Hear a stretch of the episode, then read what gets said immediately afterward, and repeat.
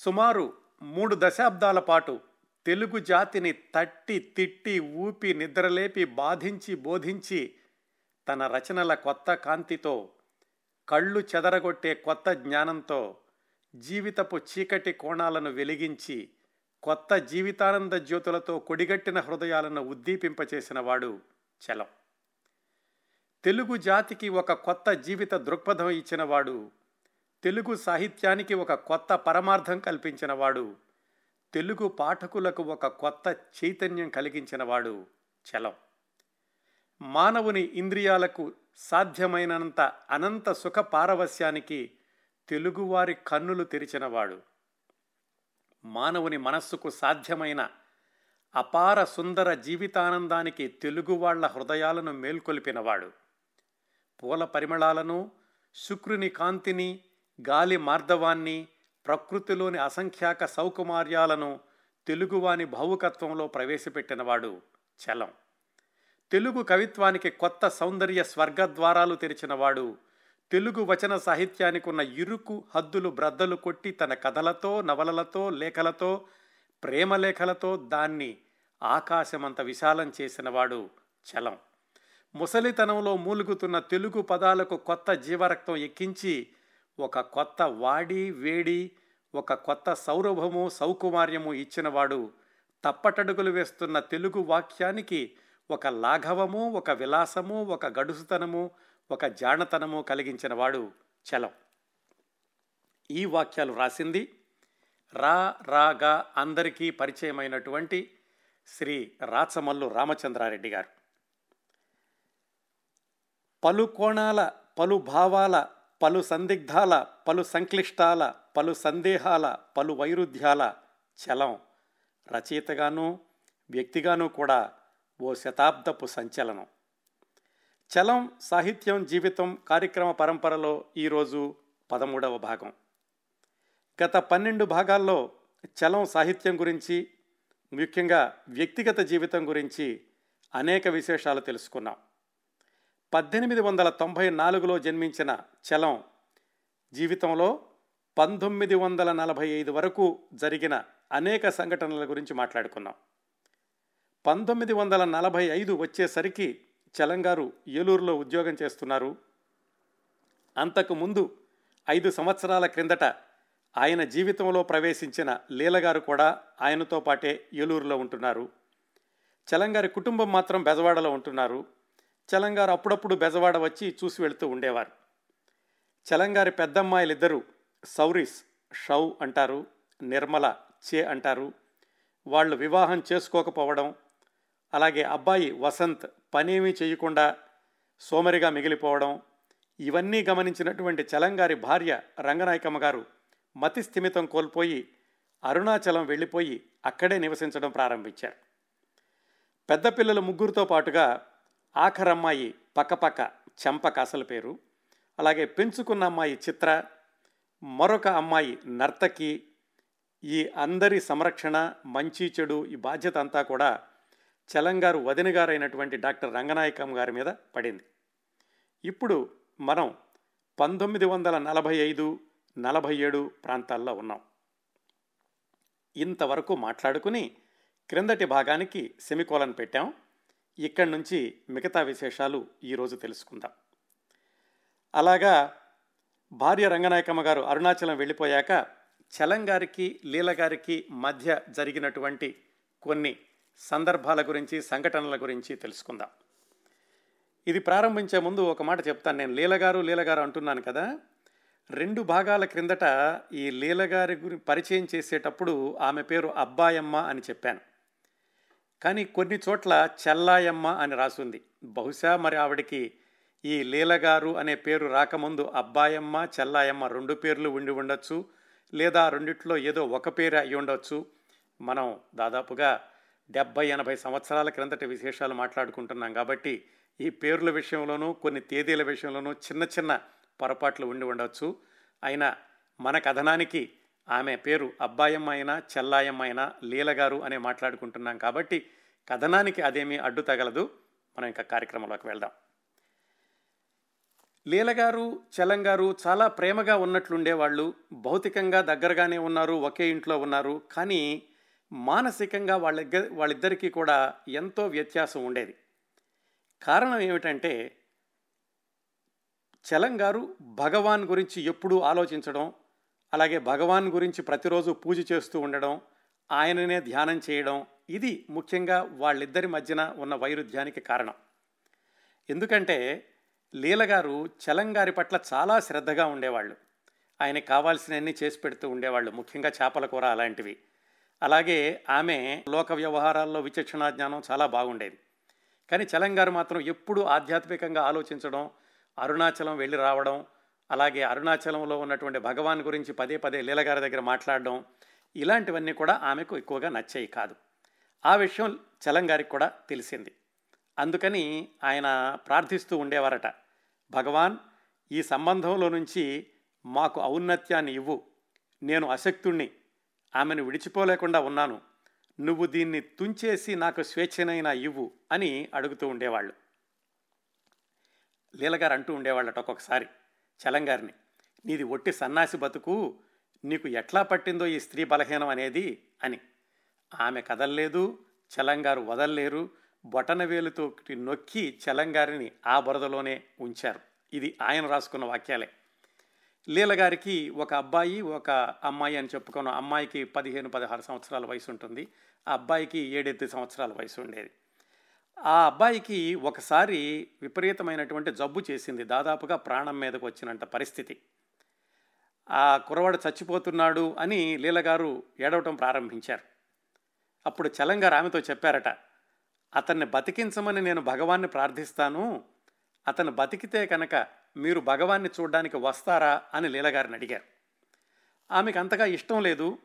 కాకపోతే ఈ కొడుకు యొక్క పరిస్థితి అనారోగ్యం రోజు రోజుకి దిగజారుతుండేసరికి గతి లేక ఆమె సరే అన్నారు. ఆ తర్వాత జరిగింది ఏంటంటే ఇది చలంగారి విశ్వాసానికి సంబంధించిన విషయం. నేను భగవాన్కి టెలిగ్రామ్ ఇచ్చాను ఆ కుర్రవాడికి జబ్బు వెంటనే తగ్గిపోయింది అని చలంగారు వ్రాసుకున్నారు. ఇది తర్కానికి అందనటువంటి చలంగారి విశ్వాసం. ఎలాగైతే ఆ కుర్రవాడికి జబ్బు తగ్గింది? మరి అనుకున్న మాట ప్రకారం లీలగారిని అడిగారు చలంగారు. నేను అన్నట్టుగా జబ్బు తగ్గింది కదా మరి భగవాన్ దగ్గరికి వెళదాం రండి అని. లీలగారు అమ్మాయి అబ్బాయి చలంగారు కలిసి అరుణాచలం వెళ్ళారు. దాదాపుగా అంటే చలంగారికి చలంగారి అమ్మాయి సౌరిస్కి చలంగారి భార్య గారికి వీళ్ళందరికీ కూడా భగవాన్ని చూసిన వెంటనే ఆయన మీద భక్తిభావం ఆయన వీళ్ళని హృదయంలోకి వ్యాపించడం ఇలాంటివన్నీ జరిగినాయి. కానీ లీలగారికి వాళ్ళ పిల్లలకి మాత్రం భగవాన్ని చూసినా కానీ ఏమీ అనిపించలేదు. వాళ్ళు అన్నారట చలంగారితో ఎందుకు ఇక్కడికి తీసుకొచ్చారు? మాకేం అనిపించడం లేదు. మీకెందుకు ఇంతగా భగవాన్ గురించి ఆలోచిస్తున్నారు? అని. చలంగారు వాళ్ళకి నచ్చ చెప్పాలని చూశారు కానీ వాళ్ళకి ఏమాత్రం ఆ భక్తి భావన రాలేదు. పైగా వెళ్ళిపోదాం పదండి ఇక్కడి నుంచిను అని చెప్పి చలంగారిని భగవాన్ దగ్గర సెలవు కూడా తీసుకునేటటువంటి అవకాశం ఇవ్వకుండా వెనక్కి తీసుకొచ్చేశారు. ఇంకొక ఇదేమిటంటే ఆ చలంగారు లీలగారిని వాళ్ళ పిల్లల్ని తీసుకుని అరుణాచలానికి వెళ్ళినప్పుడు అక్కడే ఉన్నారు భార్య రంగనాయకమ్మ గారు. ఆ చిన్న పూరిపాకులో ఉంటూ భగవాన్ దగ్గర ఆయన ధ్యానం చేస్తూ ఆయన పూజ చేసుకుంటూ అక్కడే ఉన్నారు. ఒకళ్ళనొకళ్ళు చూసుకున్నారు కానీ ఆమె సగం సేపు ఈ లోకంలో సగం సేపు ఏదో లోకంలో ఉండేవాళ్ళు. చలంగారు కూడా నిర్లిప్తంగా భార్యను చూసి లీలగారితోటి వెనక్కి వచ్చేశారు. ఇది ఒక సంఘటన. వెనక్కి వచ్చేశాక లీలగారికి భగవాన్ మీద ఎలాంటి అభిమానము ప్రేమ లేదా గౌరవము భక్తి ఇలాంటివేమీ కలగలేదు కానీ ఒక మానసికమైనటువంటి వ్యాధి పట్టుకుంది. ఏంటి? నాకేదో పెద్ద జబ్బు చేస్తుంది నేను చచ్చిపోతాను తొందరలో అనేటటువంటి ఒక వ్యాధితోటి వ్యాధితోటి మానసికంగా బాధపడుతూ ఉండేవాళ్ళు. అలా ఉండగా మరొక సంఘటన ఏం జరిగిందంటే ఆ కుర్రాడికి అంటే లీలగారి అబ్బాయికి మరొకసారి విపరీతమైనటువంటి జబ్బు చేసింది. ఈసారి బెజవాడలో ఉన్నటువంటి డాక్టర్ రంగనాయకమ్మ గారు స్వయంగా వచ్చి కారులో లీలగారిని వాళ్ళ అబ్బాయిని వెంట పెట్టుకుని బెజవాడ తీసుకెళ్ళి తన వైద్యాలయంలో ఉంచుకుని వైద్యం చేసి ఆ కుర్రవాడికి పూర్తిగా జబ్బు నయమయ్యే వరకు కూడా ఆమె క్షేమ సమాచారాలని చూసుకుని ఆ తర్వాత లీలగారిని వాళ్ళ అబ్బాయిని మళ్ళీ చలంగారు ఉన్న ఊరికి పంపించారు. ఈ సందర్భాన్ని గుర్తు చేసుకుంటూ చలంగారు చెప్పారు. ఏమిటంటే నిజానికి నేను కుటుంబాన్ని వదిలేసి లీల దగ్గరే ఉంటున్నందుకు ఒయ్యికి అంటే వదిన డాక్టర్ రంగనాయకమ్మ గారికి ఎంతైనా కోపం ఉండి ఉండాలి.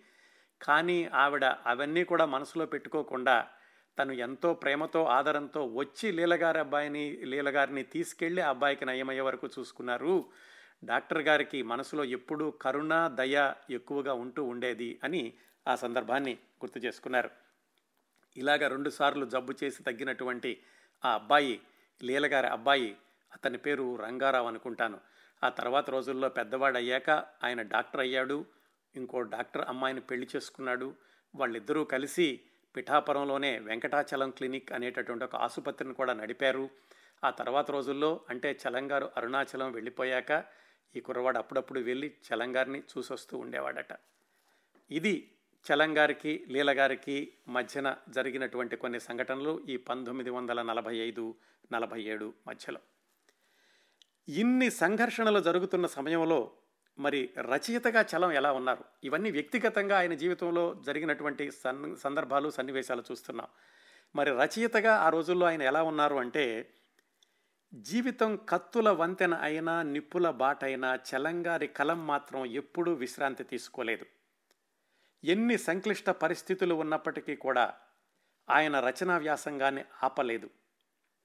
ఈ సంవత్సరాల్లో అంటే పంతొమ్మిది వందల నలభై నుంచి నలభై ఏడు వరకు కూడా ఆయన ఆ మ్యూజింగ్స్ అనేటటువంటి పరంపరని కొనసాగిస్తూనే ఉన్నారు. అవి అక్కడక్కడ పత్రికల్లో కూడా వస్తూ ఉన్నాయి.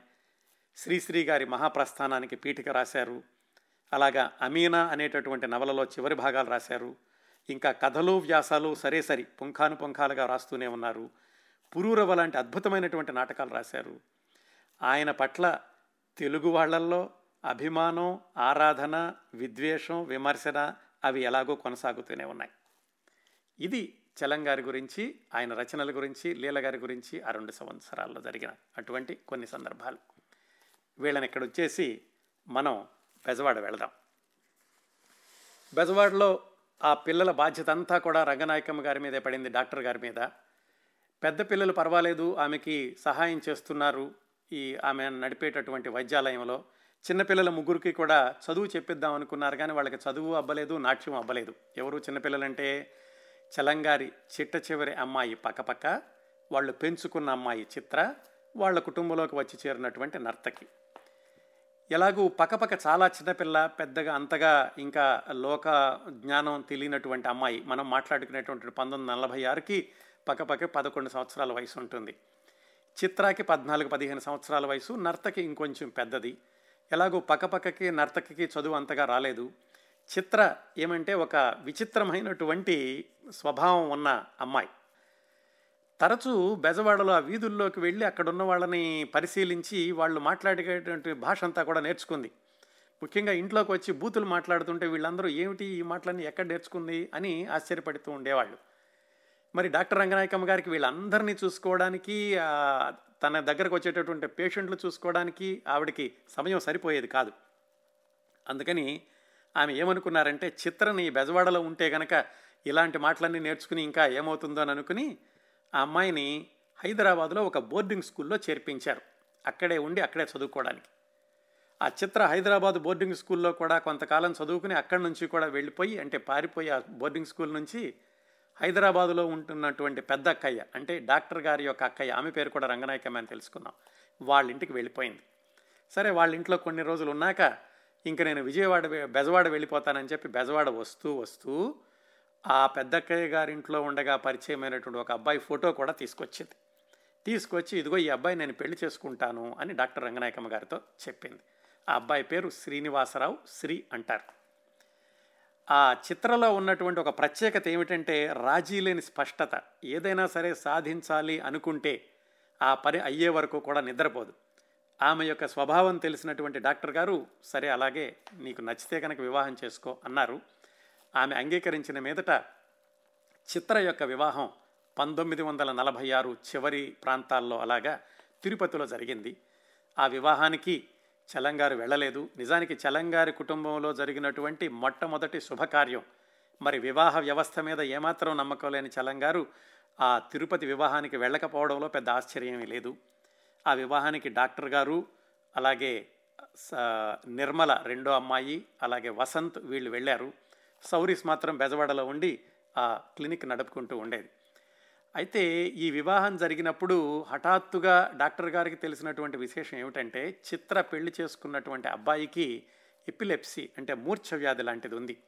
పెళ్ళి జరుగుతున్నప్పుడే అతను ఒకసారి పడిపోయాడట. అదంతా తెలుసుకుని డాక్టర్ గారు చిత్రను అడిగారు ఏమిటమ్మా నీ ఎంపిక ఎలా ఉంది? అని. కానీ ఆమె ప్రేమించింది కాబట్టి నేను ఎలాగైనా సరే ఇతనితోనే వెళ్తానంది వివాహం అయిపోయాక అత్తగా అత్తవారింటికి వెళ్ళింది చిత్ర. ఇంకా పంతొమ్మిది వందల నలభై ఏడో సంవత్సరం వచ్చేసరికి డాక్టర్ రంగనాయకమ్మ గారు విపరీతంగా అలసిపోయారు. ఇన్ని బాధ్యతలు ఇంతమందిని చూసుకోవడం వీటన్నిటితోటి ఆవిడ ఆరోగ్యం కొంచెం కొంచెం దిగజారడం ప్రారంభించింది. అప్పుడప్పుడు విశ్రాంతి కోసమని ఈ సౌరీస్ నిర్మల చెబుతూ ఉండేవాళ్ళు వయ్యి నువ్వు పని చెయ్యొద్దు నువ్వు అక్కడ కూర్చో మేము చూస్తాంలే అని. కానీ ఆవిడ వినకుండా ఈ పేషెంట్ల కోసమని ఎప్పుడు శ్రమ పడుతూనే ఉండేవాళ్ళు. ఈసారి మాత్రం ఆమెకి విపరీతంగా ఆయాసం రావడం ఇలాంటిది అవుతుంటే సౌరీస్ ఒప్పించి ఇలా కాదు నువ్వు ఒకసారి పెద్ద డాక్టర్ దగ్గరికి వెళ్ళి చూపించుకురా అని వసంతని వెంట ఇచ్చి ఈ డాక్టర్ రంగనాయకమ్మ గారిని విశాఖపట్నం పంపించారు. విశాఖపట్నం వెళ్ళాక అక్కడ డాక్టర్లతో పరీక్ష చేయించుకుంటే వాళ్ళు చెప్పారు ఇదేదో కొంచెం తీవ్రమైన వ్యాధిలాగా ఉంది క్యాన్సర్ ఏమో అని మాకు అనుమానంగా ఉంది మీరు ఒకసారి మద్రాసు వెళ్ళి చేయించుకోండి అని పంపించారు విశాఖపట్నంలోని డాక్టర్లు. మళ్ళీ వసంత్ పెద్దమ్మని తీసుకుని మద్రాసు వెళ్ళాడు. వాళ్ళకి చాలాసేపు అంతు చిక్కలేదు.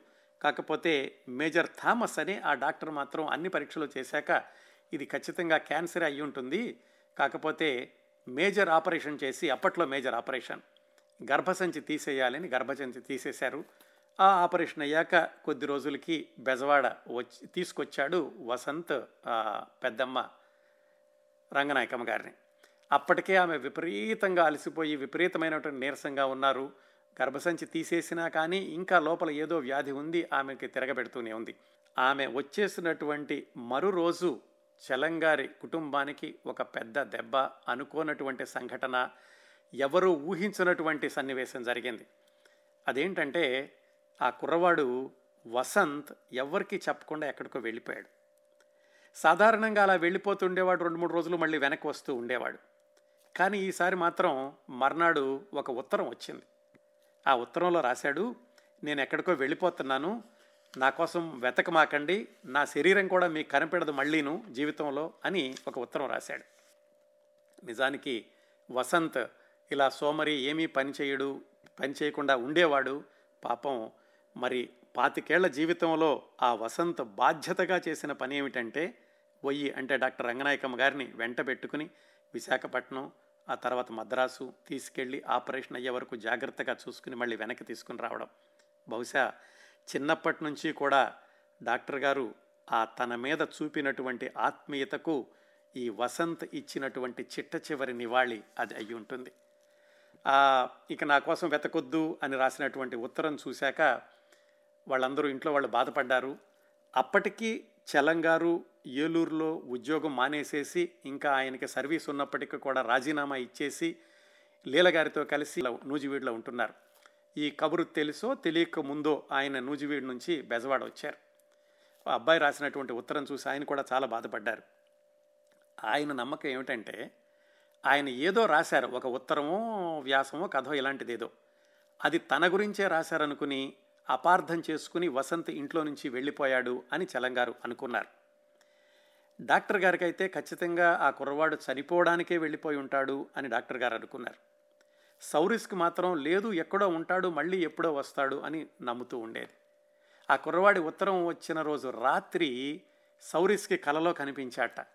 కనిపించి అక్క నేను నాకు నీకు వీడ్కోలు చెప్తున్నాను ఇక మళ్ళీ నీకు కనిపించను అని చెప్పి వెళ్ళిపోయినట్లుగా ఆవిడికి కల వచ్చింది.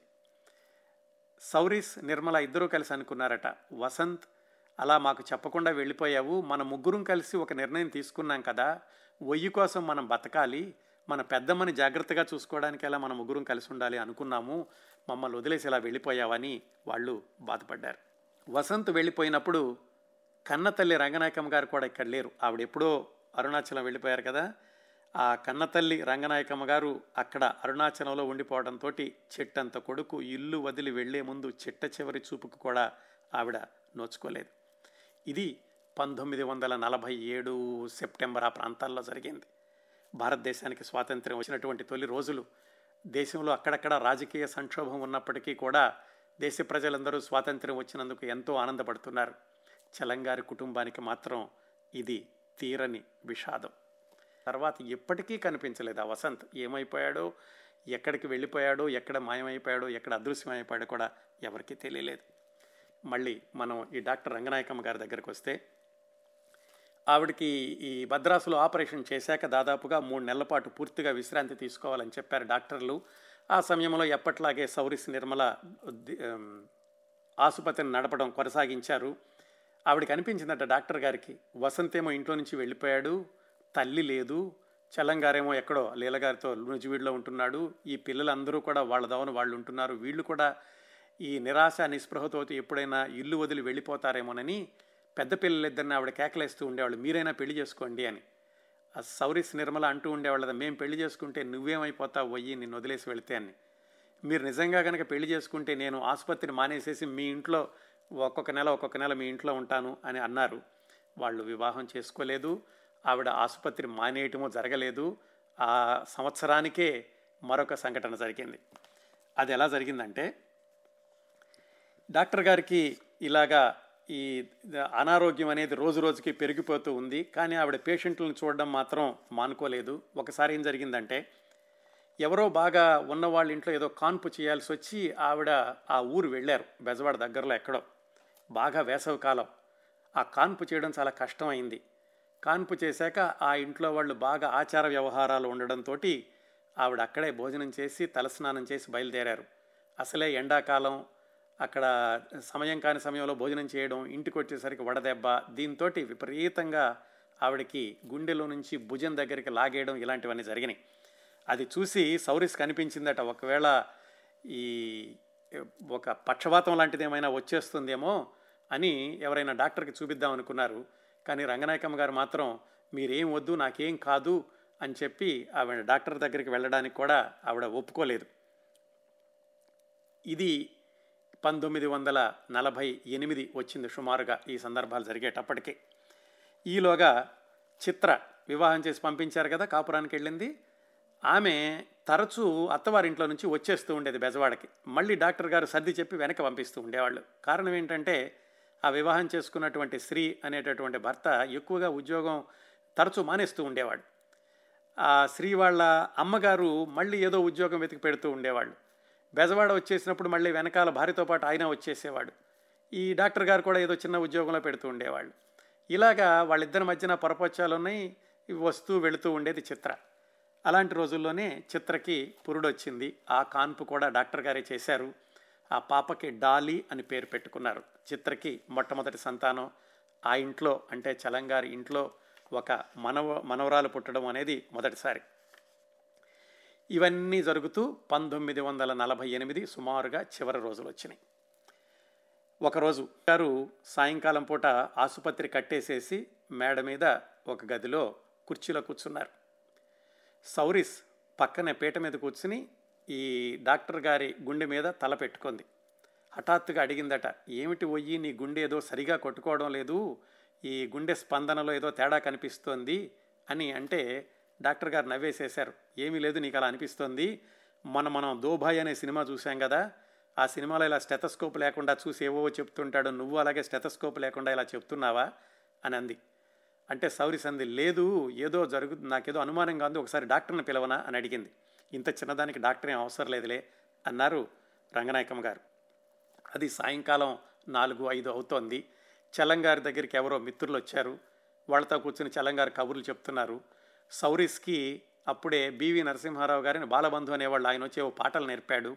సౌరిస్ ఈ అక్కడ కింద కూర్చుని పాటలు పాడుతోంది. చలంగారితో ఉన్నటువంటి మిత్రుడు ఆయన పేరు సుబ్బారావు తెనాల్లో ఉండేవాళ్ళు. చలంగారికి చాలా ఆప్త మిత్రుడు. ఆయన వెంకటాచలం కొంచెం బయటికి వెళ్దాం వస్తా ఒకసారి వెళ్ళొద్దామని అడిగారు. ఆ మాట విని డాక్టర్ గారు అన్నారట సుబ్బారావు గారు వెంకటాచలాన్ని కొంచెం సేపు ఇక్కడ ఉంచవచ్చు కదా బయటికి తీసుకెళ్తున్నారా? అన్నారట. అని చలంగారి వైపు ఒక నిర్లిప్తంగా ఒక చూపు చూశారు. బేలగా జాలిగా. డాక్టర్ రంగనాయకమ్మ గారు చలంగారి వైపు చూసినటువంటి చిట్ట చివరి చూపు సన్ ఆయన సమక్షంలో ఆవిడ మాట్లాడినటువంటి చిట్ట చివరి మాట అదే. చలంగారు సుబ్బారావు గారు బయటికి వెళ్ళి వచ్చేశారు. వచ్చేసరికి ఆ పడకుర్చీలో కూర్చుని డాక్టర్ గారు నిద్రపోతున్నట్టుగా ఉన్నారు. సౌరిస్ నేల మీద కూర్చుని పాట పాడుతోంది. బహుశా పాట వింటూ ఆవిడ నిద్రపోతున్నారేమో అనుకున్నారు. హఠాత్తుగా ఉన్నట్టుండి చలంగారి మిత్రుడు సుబ్బారావు గారు ఒకసారి డాక్టర్ గారి వైపు చూసి అయ్యో తల పక్కకు వాల్చేశారే అన్నారు. గబగబా అందరూ దగ్గరికి వెళ్ళి చూశారు. చూసేసరికి సౌరిస్కి తెలిసిపోయింది. ఆ గుండె స్పందన లేదు. వాళ్ళు ఒంటి మీద చెయ్యేసి చూసేసరికి ఒళ్ళు చల్లగా తగిలింది. తెలిసిపోయింది అప్పటికి వాళ్ళకి ఏం జరిగిందో. సౌరీస్ అయినా కానీ డాక్టర్ దక్షిణామూర్తి గారని వాళ్ళకి బాగా తెలిసిన ఆయన ఆయన పిలుస్తాన్ని గబగబా కిందకి వెళ్ళారు చలంగారు చెప్పారు లేదు పోయి చనిపోయింది అని. అవి ఆ డాక్టర్ రంగనాయకమ్మ గారికి చిట్ట చివరి క్షణాలు. డాక్టర్ దక్షిణామూర్తి గారు వచ్చారు. వచ్చి తర్వాత ఆయన ఏవో ఇంజక్షన్లు అవి ఇచ్చారు ఎడ్రినల్ లాంటిది. కానీ అప్పటికే ఆమె ప్రాణం ఈ లోకంలో లేదు. ఆ సందర్భాన్ని గుర్తు చేస్తూ సౌరీస్ తన జీవిత కథలో ఇలా రాసుకున్నారు. ఆయన రాసిన వాక్యాలు యథాతథంగా చదువుతాను. నరుచేతను హరిచేతను వరమడిగిన కుంతి చేత వాసవు చేతన్ ధరణీశాపము చేతన్ ఇలాగా కర్ణుడు వెయ్యి కారణాలతో చనిపోయినట్లుగా డాక్టర్ రంగనాయకమ్మ గారు చనిపోవడానికి కారణాలు చాలా ఉన్నాయి. అంత బాధతో చనిపోవడానికి అనారోగ్యంతో చనిపోవడానికి బేలగా చనిపోవడానికి ఎన్ని కారణాలు ఉన్నాయంటే చలంగారిని దూరం చేసి తన మాయాజాలంలో నించిన లీలగారి వలన ఇంతకంటే ఈ లోకంలో చేసేదేముంది అనుకుంటూ తనను దహించే ప్రేమాగ్ని నుంచి తనకేం కావాలో తెలియక ఎటో వెళ్ళిపోయిన వసంత్ వలన వయ్యి కోసం జీవితంలో అన్నిటినీ కాదని నిలిచిపోయిన నిర్మల మీద బెంగ వలన స్థిమితంగా నిలిచి కాపురం చేసుకునే అదృష్టం ఆ చిన్నపిల్ల చిత్రకి లభించనందువలన అమ్మ రంగనాయకమ్మ గారు మతి స్థిమితం లేక ఇల్లు వాకిలి వదిలి దూరం కావడం వలన ఇన్ని కారణాల వల్ల డాక్టర్ రంగనాయకమ్మ గారు అనారోగ్యంలో పడ్డారు. ఆ అనారోగ్యం ఆమెని అవలీలగా మృత్యుదేవతకి ఒప్పగించింది ఆ రాత్రి అయిపోయింది. యథాతథంగా తెల్లవారింది. సూర్యుడు ఉదయించాడు. ఎవరూ పనులు మారుకోలేదు. ఎవరి దోమన వాళ్ళు వెళుతూనే ఉన్నారు. పొద్దున అయ్యేసరికి ఆమె డాక్టర్ గారి మృతదేహాన్ని మేడ మీద నుంచి కిందకి తీసుకొచ్చి పెట్టారు. అప్పటికే పేషెంట్లు రావడం మందు సీసాలతోటి వచ్చి ఒక అందరూ వరుస నించున్న డాక్టర్ గారు వచ్చి చూస్తారు అని. వాళ్ళకి తెలిసింది డాక్టర్ గారు ఇంకా లేరు అని. ఆమె మృతదేహం నిశ్చలంగా ఉన్నప్పటికీ కూడా జీవకళ ఉట్టిపడుతోంది. అంతకు ముందు రోజే తలస్నానం చేసి ఎవరో ఇచ్చినటువంటి కొత్త చీర కట్టుకున్నారు. వాళ్ళు పెంచుకున్నటువంటి ఒక కుక్క దగ్గరికి వెళ్ళి రంగనాయకం గారి మొహాన్ని నాకింది. అలాంటి సమయంలో ఎప్పుడు కూడా కుక్కను దగ్గరికి తీసుకుంటూ ఉండేవాళ్ళు. కానీ ఈ సమయంలో మాత్రం ఆవిడ ఏమాత్రం చెలించలేకపోయారు. ఎందుకంటే ఈ లోకంలో లేరు కాబట్టి. మళ్ళా ఆ సందర్భాన్ని గుర్తు చేసుకుంటూ సౌరీస్ వాక్యాల్లోనే చెప్పాలంటే పేద గొప్ప భేదం లేకుండా అందరినీ ఒకలాగే హృదయానికి హత్తుకుని ఆదరించిన వయ్యి అంటే డాక్టర్ రంగనాయకం గారు. కన్యప్రాయంలోనో వైధవ్యంలోనో గర్భవతులై సమాజపు క్రూర చక్రాలలో నలిగి దుర్మరణాల పాలయ్యే వేలాది మంది అభాగ్యురాళ్ళను వాళ్ళ పాపల్ని రక్షించి తల్లులకి బిడ్డలకి తగిన నెలవులు చూపించిన ఒయ్యి అన్నార్త అనాథ శిశువులందరికీ తానే మాతృదేవతగా నిలిచి సంరక్షించిన ఒయ్యి ఇక లేదు.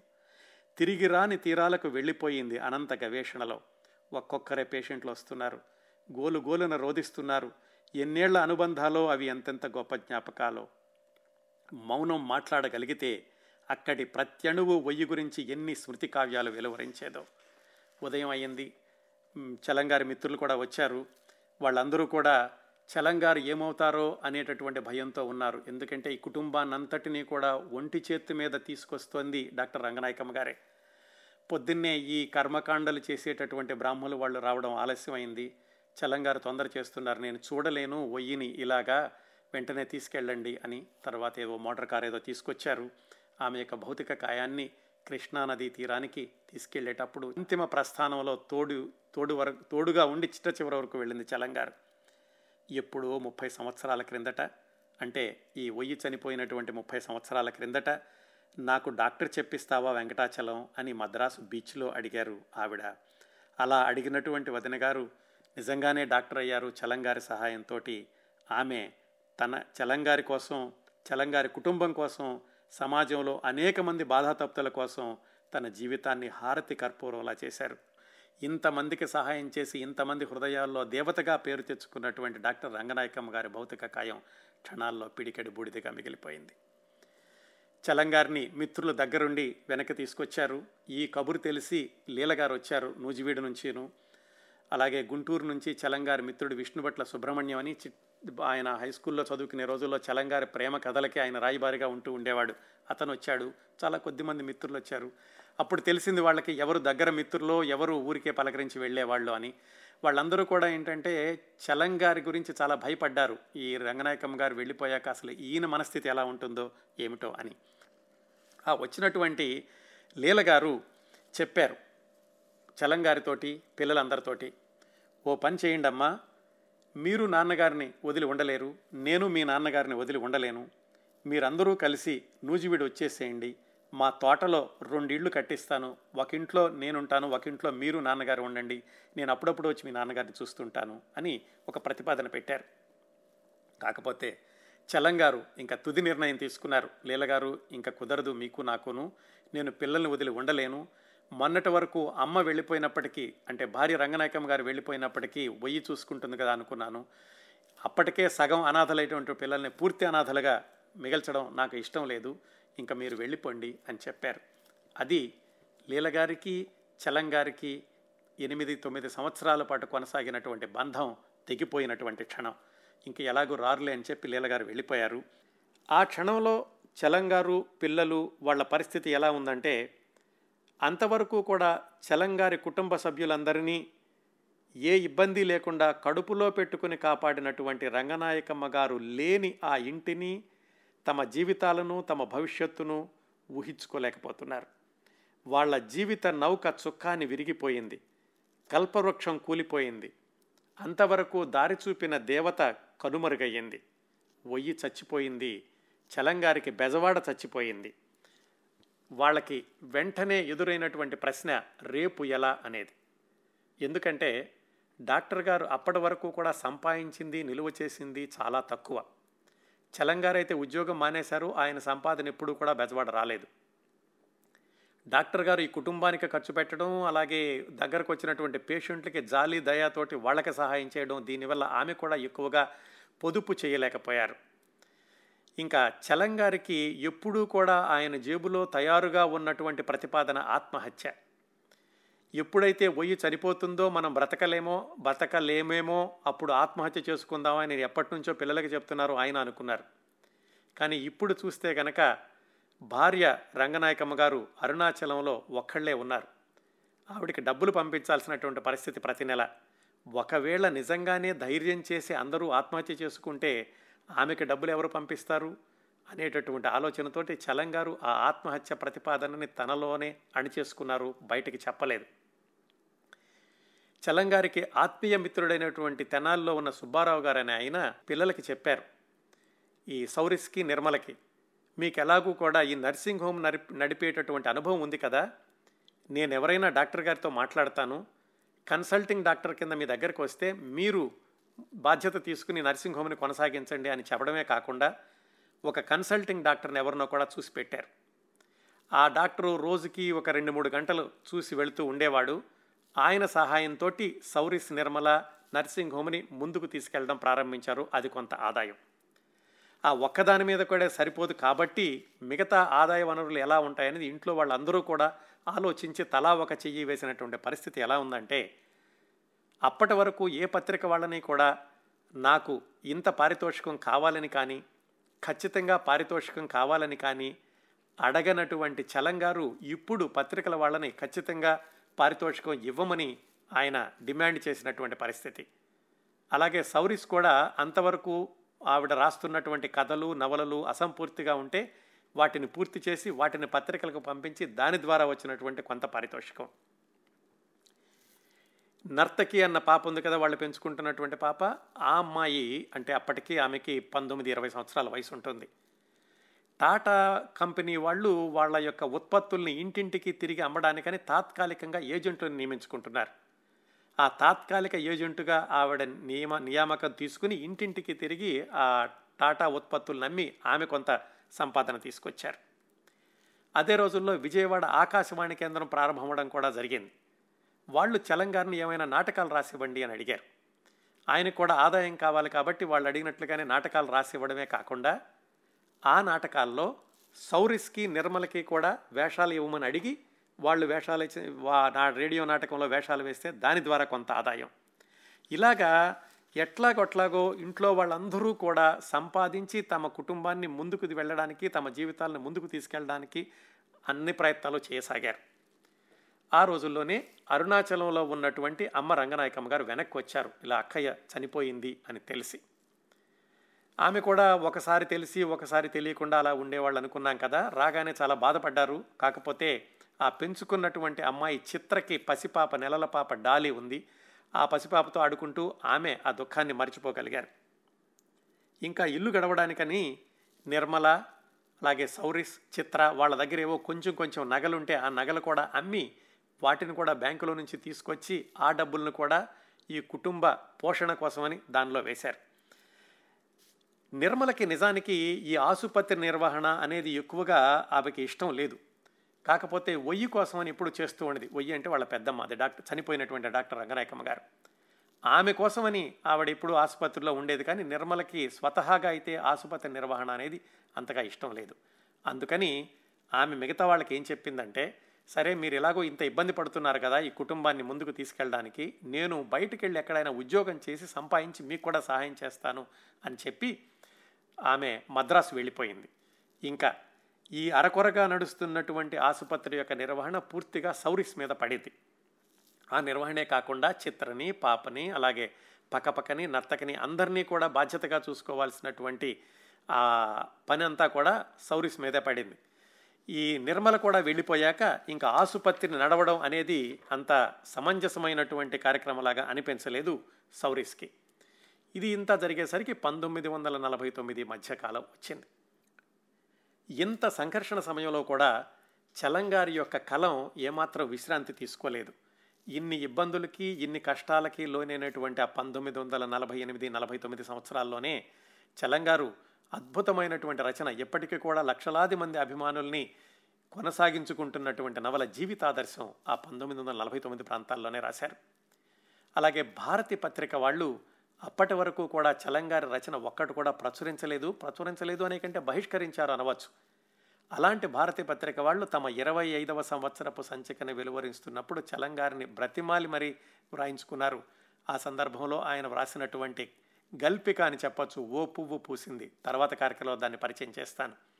ఇప్పటికీ కూడా చలంగారిని విమర్శించే వాళ్ళు ఎవరైనా సరే ఈ గల్పికను మాత్రం పొగడకుండా ఉండలేరు. దానిలో ఆయన రాసినటువంటి భాష ఆయన వాడినటువంటి చిత్రాలు ఇలాంటివన్నీ అంతేకాకుండా చలంగారు రాజకీయాలకి పూర్తిగా దూరంగా లేరు. మరి ఈ స్వాతంత్రోద్యమం రావడం గాంధీ ఉద్యమం ఇవన్నీ ఉన్నాయి కదా. వాటిని ఆయన నిర్లక్ష్యం చేయలేదు. అదే రోజుల్లో ఆయన ఒక వ్యంగ్య గల్పిక రాశారు. ఏమిటంటే గాంధేయవాదం కనుక స్వాతంత్ర్యం వచ్చాక కూడా కొనసాగితే ఇరవై సంవత్సరాల తర్వాత భారతదేశం ఎలా ఉంటుందని ఊహించి ఒక వ్యంగ్య గల్పిక రాశారు. దీన్ని కూడా నేను రాబోయే కార్యక్రమాల్లో పరిచయం చేస్తాను. జీవిత రథచక్రాల కింద పడి నలిగితే కానీ అసలైనటువంటి సాహిత్యం రాదు అని చలంగారు అందరికీ చెప్పలేదు. తన జీవితాన్ని కూడా తన జీవితంలో కూడా దాన్ని రుజువు చేసుకున్నారు. ఆ రోజుల్లోనే బెజవాడలో డాక్టర్ అచ్చమాంబ గారని చాలా పేరున్నటువంటి లేడీ డాక్టర్ ఉండేవాళ్ళు. ఆవిడ డాక్టర్ రంగనాయకమ్మ గారి తర్వాత ప్రాక్టీస్ ప్రారంభించి చాలా మంచి పేరు తెచ్చుకున్నారు. ఆవిడ ఈ సౌరిస్కి చాలా ధైర్యం ఇచ్చారు. మీరు ఇలా మానేయకండి ఎలాగోలాగో మీరు ఆసుపత్రి నడపండి నువ్వు ఒక్కదాని నడుపుతున్నా సరే నేను కావాల్సినంత సహాయం చేస్తాను అని. కానీ ఆవిడ సహాయం చేస్తానని చెప్పినా కానీ సౌరిస్కి పెద్దగా అది ముందుకు తీసుకెళ్ళేటటువంటి ధైర్యం సరిపోలేదు ఒక్కదానికే. ఇలా ఉంటూ ఉండగా ఆ ఇంటి గల వాళ్ళు ఇల్లు వెంటనే ఖాళీ చేయమని నోటీస్ ఇచ్చారు. అంతకుముందు డాక్టర్ గారు ఉండగానే వాళ్ళు నోటీస్ ఇస్తే డాక్టర్ గారు కోర్టుకు వెళ్ళి ఏదో స్టే తెచ్చుకున్నారు. ఇప్పుడు ఏం చేశారంటే ఈ ఇల్లు మేము డాక్టర్ గారికి ఇచ్చాము మీకు ఇవ్వలేదు మీరు వెంటనే ఖాళీ చేయండి అని వాళ్ళు కోర్టు నుంచి కూడా ఆర్డర్ తెచ్చుకుని వీళ్ళని ఇల్లు ఖాళీ చేసేయమన్నారు. గోరు చుట్టు మీద రోకటి పోటులాగా అదొక పెద్ద ఇబ్బంది కలిగింది చలంగారికి పిల్లలకేను. ఆ సుమారుగా అదే రోజుల్లో అరుణాచలం నుంచి చలంగారికి కబురు వచ్చింది. ఏమిటంటే భగవాన్కి ఆరోగ్యం క్షీణిస్తోంది ఆయన బహుశా ఎక్కువ రోజులు బ్రతకలేమో అని. అందుకని ఆయన చూద్దామని చలంగారు అరుణాచలం వెళ్ళారు. అలా వెళ్తుంటేనట చలంగారికి రైల్వే స్టేషన్లో ఎవరో ఒక జ్యోతిష్కుడో లేకపోతే ప్రకృతి వైద్యుడో ఎవరో కనిపించి మీరు ఆరు నెలల కంటే ఎక్కువ బతకరు మీ అనారోగ్యం ఏమిటో నాకు తెలుసు అని చెప్పారట. ఆ విషయం సౌరిస్కి చెప్తే ఆమె చాలా బాధపడింది అయ్యో నాన్నగారికి ఎలా అవుతుందా అని. తర్వాత అలాంటిదేమీ జరగలేదు. మొత్తానికి ఇన్ని ఇబ్బందులతోటి వాళ్ళు ఏమనుకున్నారంటే ఇంకా బెజవాడలో కొనసాగడం కష్టం ఎలాగైనా సరే అందరం అరుణాచలం వెళ్ళిపోదాం అనుకున్నారు. అమ్మ రంగనాయకమ్మ గారు కూడా ఆ ప్రతిపాదనను బలపరిచారు. అక్కడికే వచ్చేసేయండి ఎలాగోలా అక్కడే అందరము బతుకుదాము అని. వెళ్ళి అక్కడ ఏం చేస్తారు? ఎంతకాలం ఉంటారు? ఎలా జీవిస్తారు? మొత్తం బ్యాంక్ బ్యాలెన్స్ చూసుకుంటే నాలుగైదు వేలు కూడా లేవు. మనుషులు చూసుకుంటేనేమో చలంగారు పెద్దమ్మాయి సౌరిస్ మూడో అమ్మాయి పక్కపక్క పెంచుకున్నటువంటి పిల్లలిద్దరూ చిత్ర నర్తకి ఆ చిత్రకు ఉన్నటువంటి పసిపాప. ఇంతమంది బతకాలి. కానీ ఎలా జరుగుతుంది ఏమిటి అనేటటువంటి ఆలోచన ఏమాత్రం చలంగారికి రాలేదు. ఆయనే చెప్పుకున్నారు. ఇంతకాలం నన్ను భగవాన్ కాపాడాడు. ఆ తర్వాత వెళ్ళా కూడా ఆయనే చూసుకుంటాడు. ఆయన మీదే బాధ్యత వేసి అరుణాచలం వెళ్ళడానికి నిర్ణయించుకున్నాము ఆయన అని ఆయన మిత్రులకి ఉత్తరం రాశారు. ఆ మిత్రులకు రాసినటువంటి ఉత్తరంలో ఆయన రాశారు భగవాన్ అనుగ్రహం వల్ల శాంతిని సాధిస్తాను లేదా ఆ ప్రయత్నంలోనే అక్కడే మరణిస్తాను అని సుమారుగా పంతొమ్మిది వందల యాభై జనవరి ప్రాంతాల్లో మిత్రులకు ఉత్తరం రాశారు. చిట్ట చివరికి చలంగారు బెజవాడ నుంచి వెళ్ళిపోయేటటువంటి రోజు వచ్చింది. అది పంతొమ్మిది వందల యాభై ఫిబ్రవరి. ఇంకా వెళదాము అని నిర్ణయించుకున్నాక ఇంట్లో ఉన్న సామానంతా కూడా అమ్మేశారు. ఆ సామాను అమ్మేటప్పుడు కూడా బెజవాడలో ఆ సామాను వెళ్ళ కొనొద్దు అని చెప్పి మిగతా వాళ్ళని ఆపిన వాళ్ళు అలాగే వీళ్ళని హేళన చేసిన వాళ్ళు చాలామంది ఉన్నారు. ఎలాగో ఉన్నవన్నీ అమ్మేసుకుని చలంగారు అసంపూర్తిగా ఉన్నటువంటి రచనల్ని అలాగే తనకి ఎవరూ రాసినటువంటి ఉత్తరాలని వీటన్నిటిలో కూడా బాయిలర్లో వేసి కాల్చేశారు. ఇంకా ఎట్టి పరిస్థితుల్లోనూ తెలుగుదేశానికి రాను తెలుగు గడ్డ మీద అడుగు పెట్టను తెలుగు నేల గాలిని పీల్చను అని ఆయన గట్టిగా మనసులో నిర్ణయించుకుని అరుణాచలం వెళ్ళడానికి ప్రయత్నాలు తుది దశకు చేరుకున్నాయి. చలంగారు ఆ విధంగా బెజవాడని వదిలి వెళ్ళి పెడదాము అనుకున్నప్పుడు రెండు లక్షల జలా జనాభా ఉన్న బెజవాడలో చలంగారికి మేమున్నాము మీరు వెళ్ళకండి అని ధైర్యం చెప్పిన వాళ్ళు కేవలం నలుగురు ఐదుగురు కంటే ఎక్కువ లేరు. మూడు దశాబ్దాల పాటు తన రచనలతో ఎంతో మందిని సంచలనం కలిగించిన చలంగారు బెజవాడ నుంచి వెళ్ళిపోతుంటే ఎవ్వరూ కూడా వీడ్కోలు సభలు పెట్టలేదు. ఏ పత్రికలోనూ వార్త కూడా రాలేదు. ఆ విధంగా చలంగారు బెజవాడని వదిలేసి అరుణాచలం వెళ్ళడం అనేటటువంటి కార్యక్రమం అతి అనామకంగా అతి సాధారణంగా జరిగిపోయింది.